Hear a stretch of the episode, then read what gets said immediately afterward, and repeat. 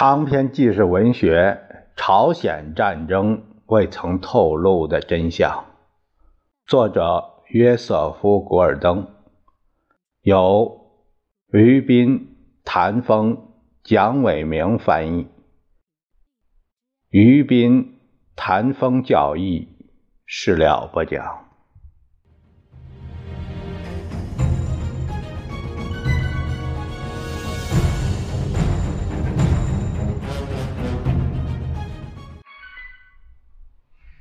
我们继续第二十四章的内容。接下来的题目是李承晚解决战俘问题。六月八日，联合国代表团和共产党代表团就遣返战俘问题最终交涉成功。任何愿意回国的战俘可以在六十天之内这样做，不能以任何强迫和威胁来影响和阻止遣返。在六十天之内不愿遣返者，将转交给中立国委员会达九十天之久。在此期间，这些战俘将在有一名中立国代表在场的情况下接受他们政府的说明。在此九十天之后，不愿遣返者将再被拘押三十天，同时由政治会议。就是假定能够召开一次的话，由政治会议讨论他们的命运。在此期间之后，仍不愿遣返者将被宣告拥有平民身份，由中立国的委员会协助他们安置到别处。有关自愿遣返的辩论已使和平推迟了一年以上。在这一段时间内。已有十万名以上的联合国部队和不计其数的中国人和北朝鲜人被打死打伤。虽然作为结果而产生的方案很复杂，但是确实提供了美国一开始就想争取的保护性条款。这个，呃，虽然说克拉克很怀疑那些拒绝遣返的中国人。是否经得住前来对他们进行甄别的共产党谈话者的花言巧语？还有一些具体的做法有待解决，主要是成立中立国甄别委员会。接着，李承晚总统以一次胆大妄为的突然行动，使已经十分详尽的谈判大部分成了空谈。几周来，克拉克将军一直担心李承晚会下令大批释放那些不愿返回家园的北朝鲜战俘。华盛顿也提出了这样的警告，但他无力来防止这种行动发生。战俘营由韩国部队看守，只有少数几个美国人在战俘营总部搞行政工作。克拉克没有人力把韩国人换成更为可靠的警卫部队。此外，他坚定地认为，不应对那些公开宣称反共的人士开火。他们基本上是站在我们一边的。我们不想成为用机枪来对这些人进行大屠杀的人。六月十八日午夜刚过，正在釜山宽阔的战俘营里值班的。蒂姆·马多克斯中士决定走几百码到他的营房去，取一本平装本的小说来打发破晓前的时光。他听见几百人蹑手蹑脚的脚步声和激动的窃窃低语声。马多克斯急忙跑到主要的营地的栅栏旁，大门敞开着。北朝鲜战俘们带着他们的杂物袋子，快步地冲过大门。我跑到一个韩国军士跟前，他只是站在那里看着。我问他究竟发生了什么事，他只是耸耸肩膀，笑笑。马多克斯把战俘营里的几个美国人都叫了起来，但是无计可施。几个钟头之内，这里就和南朝鲜其他地方的另外三个战俘营一样。变得人去营空了。一共有二点五万名不愿遣返的北朝鲜人消失在夜幕之中。在朝鲜，自李承晚以下，没有一个人甚至是想假装说这次大逃亡是未经准许的。韩国士兵和警察在战俘营门外会见逃亡者。还给他们老百姓衣服、食品，指点他们到私人住家去藏身。政府电台指示老百姓给他们以庇护，并提醒他们警惕前来搜捕这些战俘的美国士兵。大约不到一千名逃亡者被抓获。随后几小时，美军接替了警卫的职责，他们接到指示，可用无毒。催泪瓦斯来防止进一步的逃亡事件，但是逃亡仍在继续。四天之后，战俘中北朝鲜人的人数已从三万五千四百名减少为不到九千人。下面作者有个备注，他说：“尽管联合国军不愿使用武力，但在大逃亡中仍有六十一名战俘死亡。”一百一十六名受伤。李承晚的恣意妄为，使艾森豪威尔和杜勒斯目瞪口呆。他们立刻担心共产党会以这次逃亡事件为借口，使再过几个小时似乎就垂手可得的停战协定毁于一旦。杜勒斯在一次公开的谈话中怒斥李承晚的行动是对联合国军司令部权威的侵犯。他实际上是在请求共产党不要因为李承晚的所作所为而责怪美国。我们已经真诚地进行了谈判，以达到一项停战。我们已经并正在真诚地采取行动。艾克在一份私人电报中严厉地对李承晚说。他的越轨行径，给联合国司令部造成了不可想象的局面。如果继续下去，这种行动方针只能导致有杰出的战斗部队以鲜血和勇敢为朝鲜赢得一切毫无必要的化为乌有。艾森豪威尔警告说，联合国军已经随时准备实施一种安排，以结束战争。也就是说，今后任何此类行动都将使韩国在停战后处于孤立境地，得不到美国的援助。当然，最大的未知数是共产党的反应。分析家们焦虑地监听着随后几天的广播。六月二十八日，新华社说，李承晚的尾巴翘得很高，已经把停战协定推到了悬崖边缘。究竟是脑袋指挥尾巴，还是尾巴指挥脑袋？有待于华盛顿做出决定和回答。分析家们把这一声明理解为是一种暗示，即共产党乐意在板门店听到对这一事件的解释。这一解释很快就做出了，并得到了接受。七月八日，新华社的另一次广播说。美国有责任确保类似事件不再发生，也就是说，中国愿意让这一插曲过去。但是李承晚能被说服不制造别的事端吗？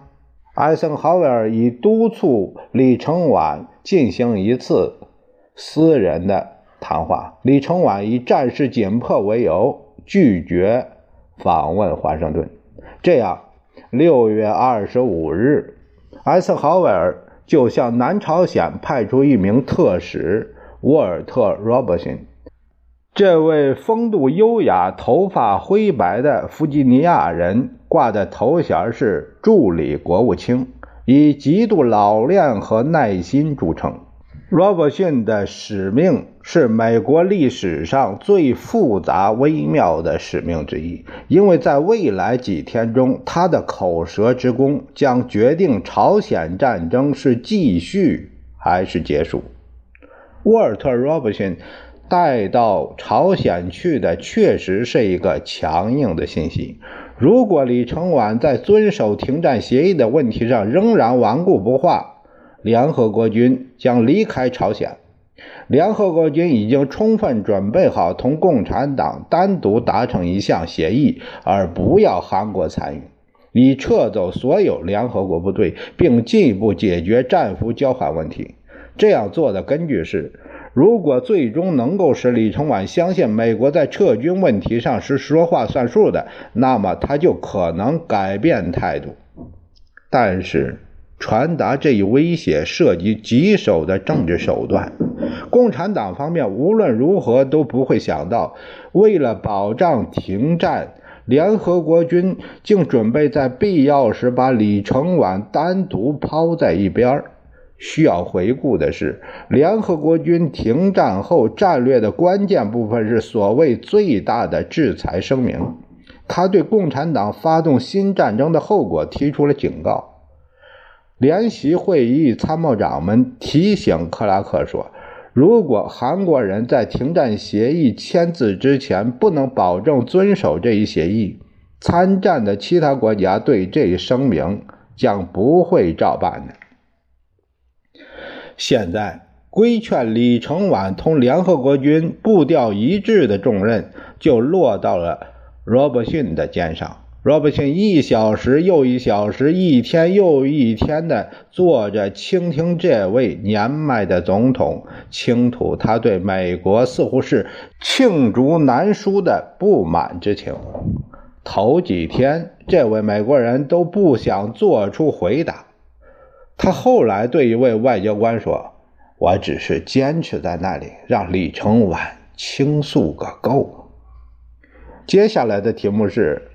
罗伯逊的友好规劝，甚至还在罗伯逊飞越太平洋时，共产党就发起了一场攻势，暴露了大韩民国没有美国的支持就无力独自继续打这场战争。这场攻击是一九五一年春天以来最大的一次，其矛头直指第八集团军战线中部的韩国部队。中国的三个军总共将近十万之众，对付五个韩国师的大约五万人。据第八集团军情报人士认为，此举的目的看来是为了削平前线的突出部，使共产党在停战之后取得更强的地位。马克·克拉克将军所认为的理由则截然不同。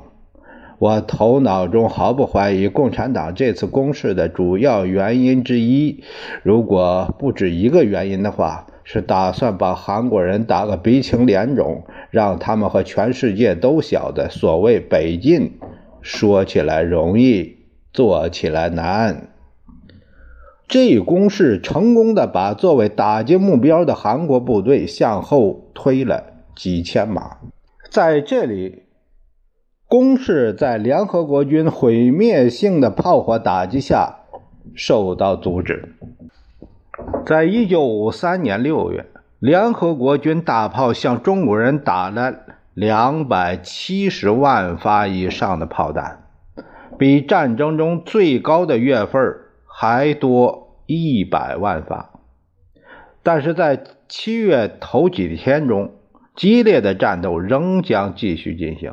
中国人愿意接受重大伤亡，这一点毫无疑问的已经动摇了李承晚单独继续进行战争的决心。罗本逊想从李承晚滔滔不绝的抱怨中找出美国可以做出让步的地方，并使停战变得更易于接受。一个不利条件是，李承晚似乎很难决定他究竟想要得到什么。他们于六月二十七日第一次交谈时，李承晚提出了四个要求：第一，留下的反共朝鲜战俘应迁移至非军事区，并转交给中立国委员会；第二，为政治会议规定九十天的时间限制；第三。美国给大韩民国以经济援助，并帮助他建立起二十个师的军队。第四，美国应保证一项共同防务条约。这四条对美国人来说都不成什么问题。艾森豪威尔总统在六月二十七日致李承晚的一份私人的信件中他回答说：“不愿意遣返的朝鲜战俘将被转移至非军事区，如果这在后勤上是可行的话。”美国不能够单方面为政治会议规定一个时间限制，但是如果在九十天之内一事无成的话，美国将会考虑退出的问题。美国将给予李承晚所要求的精援和军援。最后，美国将愿意谈判一项共同防务的条约，但是不能给予保证，因为这需得到美国参院的同意。李承晚对艾森豪威尔的电报所做的反应是友好的。好，他对罗伯逊微笑着说：“总统满足了我的所有要求。”罗伯逊和克拉克把艾森豪威尔的来电改成一份备忘录，在这次会见之后交给了李承晚。当晚，罗伯逊和克拉克又来到李承晚官邸共进晚餐。并期待李承晚对他几个小时之前似乎已经接受了的协议做出形式上的认可。使他们大为惊愕的是，李承晚给了他们一张难以满足的新单子。二十个师对韩国军队是不够的，他希望有一支能同就在眼前的近郊，他显然是指的北朝鲜，呃，不过是没直说。如同就在眼前的近郊不相上下的军队，如果政治会议九十天内不能在统一朝鲜问题上取得成功，美国就应当同南朝鲜一起恢复军事行动。南朝鲜人只有在以胜利解决战争为目标的情况下，才会留在联合国军统辖之下。这顿晚餐会可想而知，美国人没有什么胃口。这顿晚餐会之后，克拉克和罗伯逊在发给华盛顿一封灰心丧气的电报中报告说，李承晚显然是要拖延谈判。共产党和联合国的代表团就停战取得一致意见已经二十天了。在这段时间内，联合国军已遭到大约一万七千人的战斗伤亡，其中三千三百三十三人被打死。这些都是因为李承晚不肯妥协而造成的。现在他们想同共产党在剩下的几个细节问题上恢复谈判，而不去管李承晚怎么想。华盛顿的官员们同意了。与此同时，罗伯逊又。恢复了他同李承晚的安慰恳谈，他越是听得多，就越变得警觉。和克拉克不同的是，罗宾逊认为李承晚不是在嘘声恫吓。我认为，除非我们真的打算这么干，否则扬言威胁要撤出是很不明智的。他于七月二日打电报说：“李承晚是一个失去理性、缺乏逻辑思维的狂热分子，他完全有可能要我们摊牌。无论是克拉克还是罗宾逊都不认为会有任何杰出的韩国将军甘冒杀头之险来反对李承晚，除非他们能得到比现在更加强有力的美国支持的保障。”李承晚现在开始抓住细节问题做文章，他干脆否认他曾有过脱离联合国军的打算，这彻头彻尾的谎言。他所宣称过的一切只是韩国的权利，即作为一个主权国家保卫其利益的权利。他坚持认为。不愿遣返的中国和北朝鲜战俘应转移至非军事区去，以避免印度部队踏上朝鲜的土地。现在，他对于一旦政治会议在九十天内失败之后，他希望美国应做之事的态度也含糊了起来。不过，他不再要求恢复战争。若文逊毫不放松，每次他得到。韩国总统在某一个点上表示同意，就立即把它变为书面形式。七月最初的几天中，华盛顿与特使之间几十封电报往返，表明华盛顿几乎是迫不及待的要得到李承晚的承诺，他将接受停战，并让韩国军队无具体期限的留在联合国军的统治之下。有了这样意志文件在手，停战协定就可以最后完成，然后战后问题也可以着手解决。克拉克认为，等到战事结束之后，李承晚就会发现他极难下决心来单打独斗恢复战争。七月九日，李承晚终于屈服了，他以书面形式告知罗宾逊。虽然他不能签订停战协定，但是我们不会阻挠他。只要该协定采取的措施和行动不损害我们民族的生存，他将尽力通过政治手段和平实现我们民族统一的过程中予以全心全意的合作。罗本逊大功告成。一九五三年七月十二日。美国和韩国联合宣告，他们已经就朝鲜的停战、不愿遣返的战俘的处置和今后的合作达成了协议。联合国军司令部在答复一个问题时，私下通知共产党说，他对于朝鲜部队违反停战而进行的任何侵略行动都不会给予支持。罗伯逊的游说之功。和钢铁般的耐心坚持得到了胜利，这场战争又一次处于结束的边缘了。接下来的题目是板门店最后一幕。七月二十七日拂晓之前，板门店大雨滂沱，但在破晓时分，雨停了。通过厚密的云幕。偶尔可以看见姗姗来迟的阳光。木工们连夜开工，赶制成了停战仪式所用的建筑物。马克·克拉克将军坚持了两点最后的细节：从那座塔式建筑物的山墙上拆除两支共产党的和平鸽，当时在全世界都被用它来。作为宣传的象征，并开一道南门，这样联合国军代表就不需要经过敌占区进入建筑物了。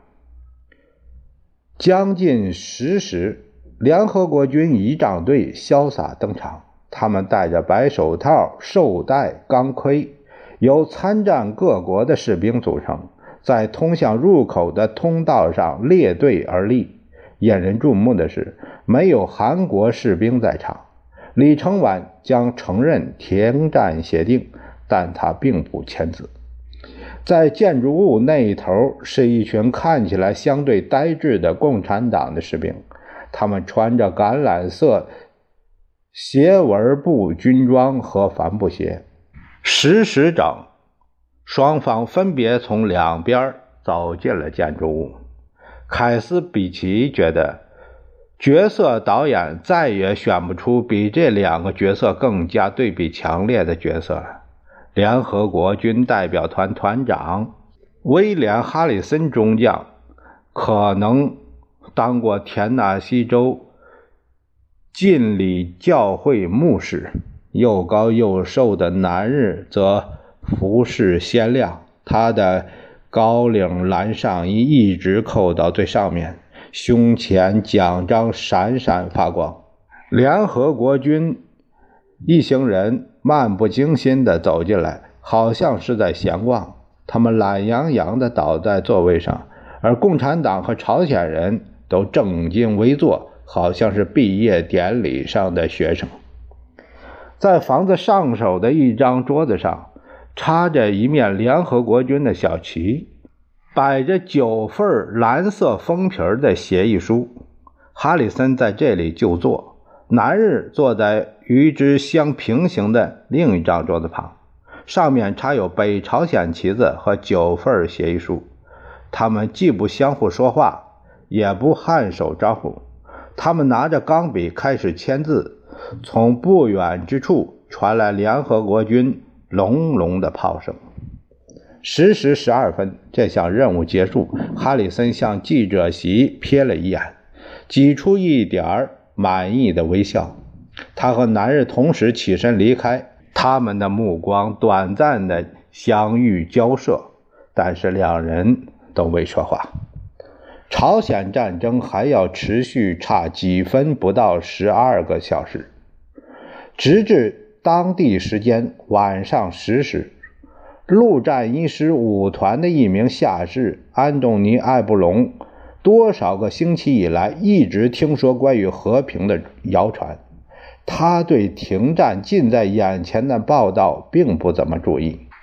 两三天来，我们一直在外执行的袭击任务，努力占领最有利的位置。这最后几天是够残酷的。每次我们以为战争结束了，但是我们还得出去打。这一天战争结束了吗？那一天我们打了那么多炮弹，大地都颤抖了。我最要好的一名伙伴那一天被共军的一发炮弹给炸死，然后那天晚上声音才停止下来。我们知道战争结束了。停火之前四十分钟时。靠近板门店的另一批陆战队员看见中国人在他们的战线之前不到一百码的地方挖堑壕，他们奉命不得还击。营长约瑟夫·希尔中校只是说：“不要一发而不可收。”陆战队员们没有开枪，但是他们利用这场战争的最后时刻向中国人扔石头以自娱。晚上十时，天空突然被五色缤纷的照明弹映得通亮。白色的簇簇群星，红色照明弹，黄色照明弹，这些烟火标志着历时三十七个月之久的战事结束了。当晚，一轮皓月中天，陆战队员马丁拉斯觉得他低垂空中。好像是一只中国灯笼，他爬出战壕冰坑，享受着他在朝鲜的第一个和平时刻。陆战队员们脱去了钢盔和伪装衣，山坡上回荡着尖利刺耳的叫声。中国人在唱歌，拉斯明白了，在下面一百码左右的战壕里，有人开始声嘶力竭的吼唱：“海军陆战队送。”七人都跟着上去，一起吼叫着歌词。这是一种吵吵闹闹。五音不全的乐趣。后来，一些中国人游荡到陆战队的阵地前，送了糖果和手帕作为礼物。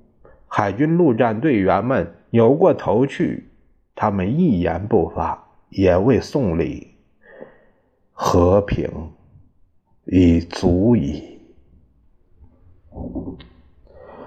朝鲜战争使美国付出了十四万两千零九十一人的损失，三万三千六百二十九人死亡，十万零三千二百九十四人负伤，五千一百七十八人被俘或失踪。